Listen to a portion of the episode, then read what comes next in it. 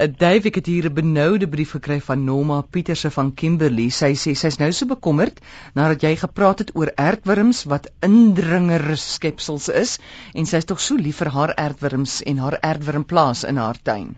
Miskien het ek te vinnig gepraat. Kom ons stel die hele ding in konteks.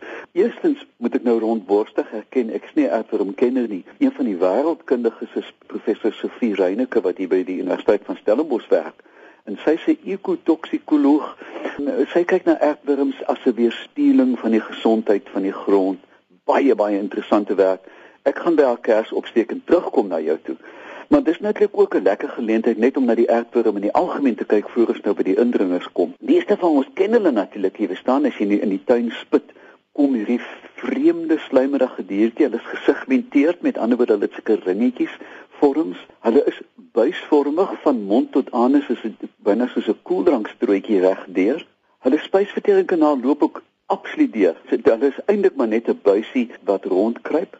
Hulle haal deur hulle velle asem in. Kan jy nou onthou hier in die winter in die Kaap, as dit hard gereën het, het die bosluisvoëls gekom wy op die grasperke.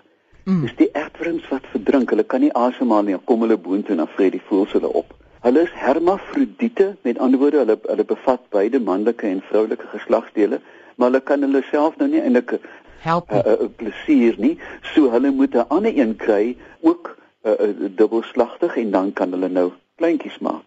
Dan het hulle 'n hidrogeraamte. Kyk, as jy nou 'n erber met 'n speld steek, dan word hy heeltemal pap, maar hulle hou hulle lyf in vorm deur vloeistowwe rond te pomp beweeg hulle met sulke branderbewegings en ook as jy aan 'n erwurm vat, voel jy sulke stekeltjies aan sy vel. Dis een rigting stekeltjies wat hom help om in die grond of haar of dit uh, onder die grond te beweeg. Die voordele van hierdie diere is natuurlik legio. Ja, ons weet dit.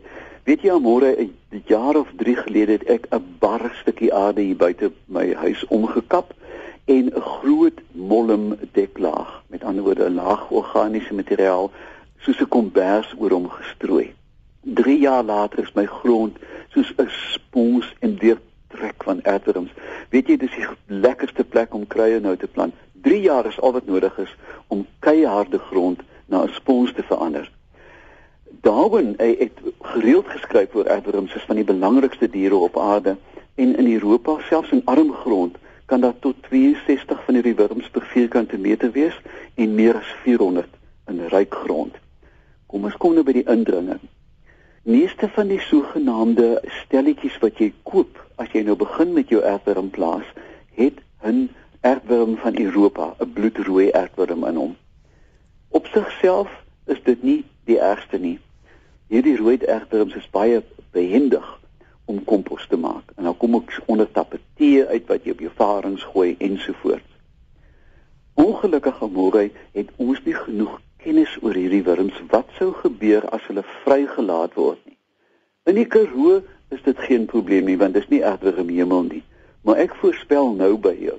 Nou, dat as een van hierdie of 'n kolonie van hierdie wurms byvoorbeeld in die Nysna woud moet ontsnap of in die klein bergwoude van die Drakensberge of in permanente vlei lande, kan die gevolg daarvan katastrofies wees. Ons kan nie voorspel nie. En juist daarom moet ons net versigtig wees. Hierdie is dan 'n beroep op erfwurmplaas bestuurders reg oor die land om te sorg dat hierdie erfwurms in hulle plasies bly en nie te dink, "Aha, ek gaan hulle sommer die hele tuin volgooi en dan doen dit die wêreld se goed nie." Wat kan gebeur is dat hulle baie meer kompetitief kan wees as die inwonende inheemse erfwurms in 'n in, inheemse woud byvoorbeeld en dat die grondstruktuur kan verander, dat 'n nuwe hmm. parasiet ingevoer word. Ons het geen idee nie en daarom moet ons versigtig wees. Liewer versigtig as later jammer. Dave, wat is die doel daarvan dat 'n aardwurm tweeslagtig is as hy homself nie kan help daar nie? Ja, kyk, uh, die ding is uh, uh, hulle moet uiteraard geneties robuust bly, né? Nee? Mm. Uh, hoekom het ons die instelling van huwelik en taboes om met uh, naby familie te trou want ons ja. weet dit ja. is geneties nie goed vir ons nie. Hoe laer jy afbeweeg in die diereryk, hoe onbelangriker word dit met vrugte, vliee en aardworms.